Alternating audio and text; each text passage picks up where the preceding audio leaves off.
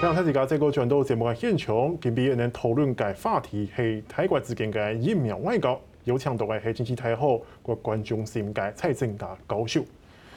就是我们上半场有聊到说，呃，包括说美日的战略啦，或者是说像是哎中国在这次疫情当中的一个形象的希望转变。对对对。当然，我想接下来就是聊的，就是说，在接下来你看现在拜登刚好启程去参加这个 G7 的峰会，他其实可能大家预测会有一些宣布，包括说美国要再捐五亿支的这个疫苗给全世界大概约一百个贫穷落后的国家来做施打。那当然，他也希望说拉这个欧洲的盟友一起加入他的疫苗联盟当中，甚至有人喊出可能要十亿剂。嗯，对，老师，那你怎么看哦？这一次的这个拜登的这个结盟之行，他到底能不能成功的达成这样目标？其实这次的一个拜登首次的一个出访哈，那我们可以看到他就是选择欧洲哈。那欧洲的话，当然它有三个很重要的一个行程哈。第一个就是那个主持人刚刚提到的，就是 G7 峰会哈。然后第二个就是那个跟北约的一个峰会。然后当然第三个就十六号的一个重头戏啊，就是在瑞士的一个美俄的一个领导人峰会。相信这个疫苗防疫应该都会是重点。对，这个都都是一个什么？都是一个非常重要的。一个重点哈，那我们可以看到哈，G7 之前的一个外长会议哈，那呃也是有提到所谓的一个台海问题。对。那这一次的一个什么，这一个 G7 呢，我峰会应该也会再提到台台湾的一个问题。那另外当然就是要结合 G7 这其他的一个六个工业国家哈，那共同来去进行所谓的一个疫苗外交哈。我觉得那个是一个什么？那个是一个非常重要的一个重点，因为我们都知道说，那个整个的一个疫苗的一个生产必须要。什么先进工业国家？而且呢，美国呢要把它国内的一个疫苗技术提供给这些国家，必须是可信赖的。所以我们可以看到呢，过去美国的一个可信赖的一个半导体的一个供应链，那现在只是复制了，变成可信赖的一个什么？疫苗技术的一个供应链，所以呢，他提供这些技术给他呢，一定是必须要是什么？是一些可信赖的一个国家。那只有呢，他把技术移转到这些可信赖的一些国家哈，包含所谓的，我觉得接下来呢，除了日韩之外哈，日韩主要的一个主攻应该就是东南亚。那接下来呢，非洲可能要靠所谓的英国、法国、德国这些国家才才有可能制造大国，对，才有可能来去援助这些非洲的一个国家嘛哈。所以我们可以看到这个。就是一个什么拜登的一个什么，他一贯的一个主张，就是用多边联盟、又多边的一个方式、多边合作的一个方式来去那个什么，来去结合。所以我觉得那个是一个什么，那个是他的一个 G7 上面的一个非常重要的一个非常重要的一个重点。所以这个就比那接下来呢，就是说他结合了这一些重要的这些民主跟工业先进工业国家之后。还有一个很重要的就是什么？就是俄罗斯啊。对啊，俄罗斯的一个角色变得非常重要。因为如果说只有美国呢，结合这些工业国家，那就变成是什么？过去的一个过去冷战的一个模式，就是民主国家跟中俄两国之间的一个什么的一个对抗。所以美国呢，现在也是想要积极利用疫苗来去拉拢什么？来去拉拢这个。可是俄罗斯自己也有斯普尼克啊。对。他他当然自己也有，但是呢，因为我们都知道说，俄罗斯也要加强它的一个什么，加强它的一个影响力，尤其是俄罗斯呢，对于它的一个什么前加盟共和国，哦，别忘了哈，他也是想要强化他的一个影响力。那现在美国呢，就是利用这个，因为呢，中国大陆最近也是什么，把手伸到了中亚国家，是也把手伸到了一个什么那个嗯。俄罗斯自己认为是他的一个附属国的一个东欧后花园。哎，我们都知道说捷克啦、匈牙利什么等等，最近中国大陆也是什么，也是那个攻击非常非常的一个凶啊，哈。对。所以呢，这个就是也是引起俄罗斯的一个什么的一个对中国大陆的一个意图的一个质疑跟反感。所以美国就是利用这个样子，然后来去拉拢俄罗斯。所以我觉得呢，如果能够成功的一个什么，把俄罗斯呢拉拢过来，那中国大陆的一个力量。相对的就会被削弱，这就变成是什么？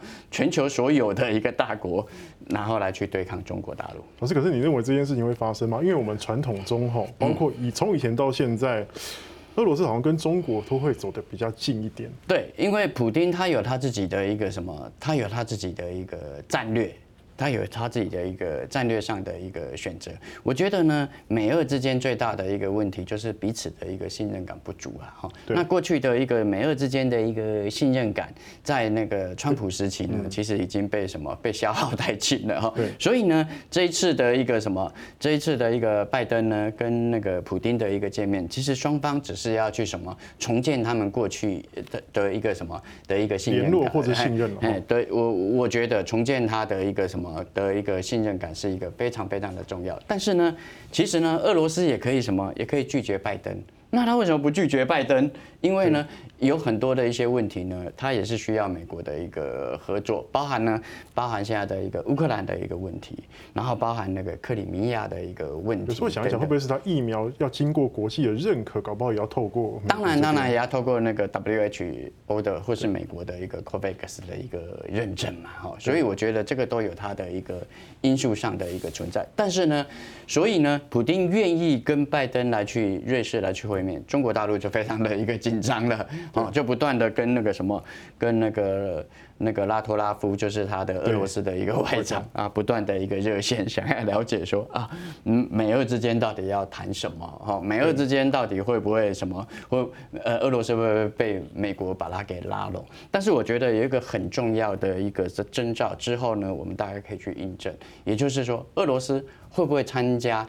今年年底下半年要举行的一个民主峰会，美国所主导的一个民主峰会。因为呢，美国已经说了，这个民主峰会不一定是民主国家，正在实施民主的一个国家，或是民主转型的一个国家都可以参加。还有很重要就是说，不只是国家，政体也可以参加，甚至是协会也可以参加。所以我觉得呢，如果俄罗斯它能够，它会加入的一个民主峰会的话，这个对中国大陆的一个压力就会变得非常大。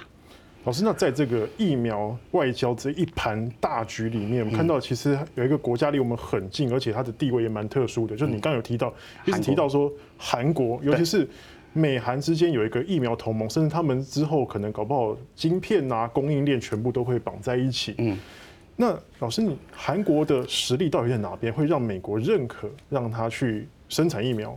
我觉得主要是韩国的一个战略上的一个地位。好，因为那个我们都知道说，朝鲜半岛其实是那个美国在亚太战略上非常重要的哈，除了台湾海峡之外，当然就是朝鲜半岛的一个问题了哈。对。那大家过去对于韩国哈比较去忽视的，就会觉得就是就是说就是说，哎，为什么美国对于韩国这么样的一个重视？而且韩国对于美国好像又没有像日本那么样的一个中心啊？那为什么美国一直要去拉拢韩国？不要忘了那个什么，美国呢主要积极想拉拢韩国。很重要就是什么驻韩美军，对啊，美美国大家都忘了韩国有美军了，对，有美军基地的一个什么，有美军基地的一个存在哈，所以在军事上，其实韩国是什么？韩国对美国来讲啊，美韩军事的一个合作其实没有太大的一个问题。那接下来就是政治经济。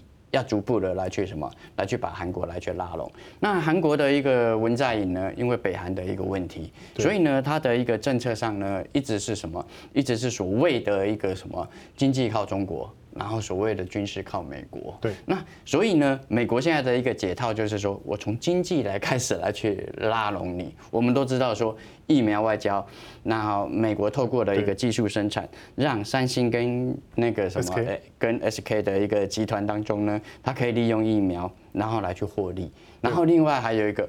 那个韩国呢，也参加美国的一个所谓的一个半导体的一个联盟的嘛，然后它的三星等等，所以疫苗跟半导体的战略现在是联合在一起。对，所以其实是什么？其实是整个的是是结合在一起。所以呢，它就是利用经济，你既然经济要靠中国，我就是从经济方面来去什么，来去拉拢你。哦，所以这个就是一个美国去拉拢韩国的一个什么的一个很重要的一个战略哈。而且呢，美国也知道那个什么。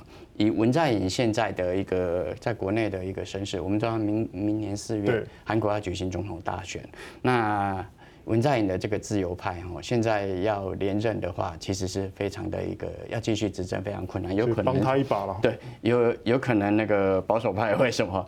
有可能那个白手派会重新上来哈。那这个保保守派的话，那一一从过去以来就是比较亲美。好，所以美国呢，其实也是什么，意思是说，在这个总统大选之前，韩国呢，就就是什么，就是保持稳定就可以了，因为它的一个整个外交政策在明年四月会出现非常大的一个什么，是会出现非常大的一个转向。老师，那这样子哦，因为我们都认为台湾跟韩国的整个很像，就包括我们有我们有优势半导体，很多人都在问，为什么我们没办法用半导体换到更多的疫苗呢？或是更多的这种防疫的优惠呢？嗯，我觉得呢，这个是有两个面向哈。其实呢，那个以那个。美国呢捐助韩国跟捐助台湾这个疫苗，我们先谈捐助的一个部分哈。美国捐助给我们台湾七十五万剂，那捐助韩国一百万剂哈。那大家会说，哎，韩国比我们多，哎，其实呢，这一百万剂，美国的一个战略上的一个考量是什么？是要给给谁？是要给那个？那个韩国的军队施打，是，因为我们都知道说驻韩美军跟韩国的军队会有一些什么，会有一些接触，所以他是主要是为了他的一个美军的一个考量。但是呢，给台湾的七十五万剂就没有这一层的一个考量上，反而是考量台湾的一个什么，台湾的一个急需了，对对对，台湾的急需跟台湾的一个战略上的一个地位，所以我觉得他的。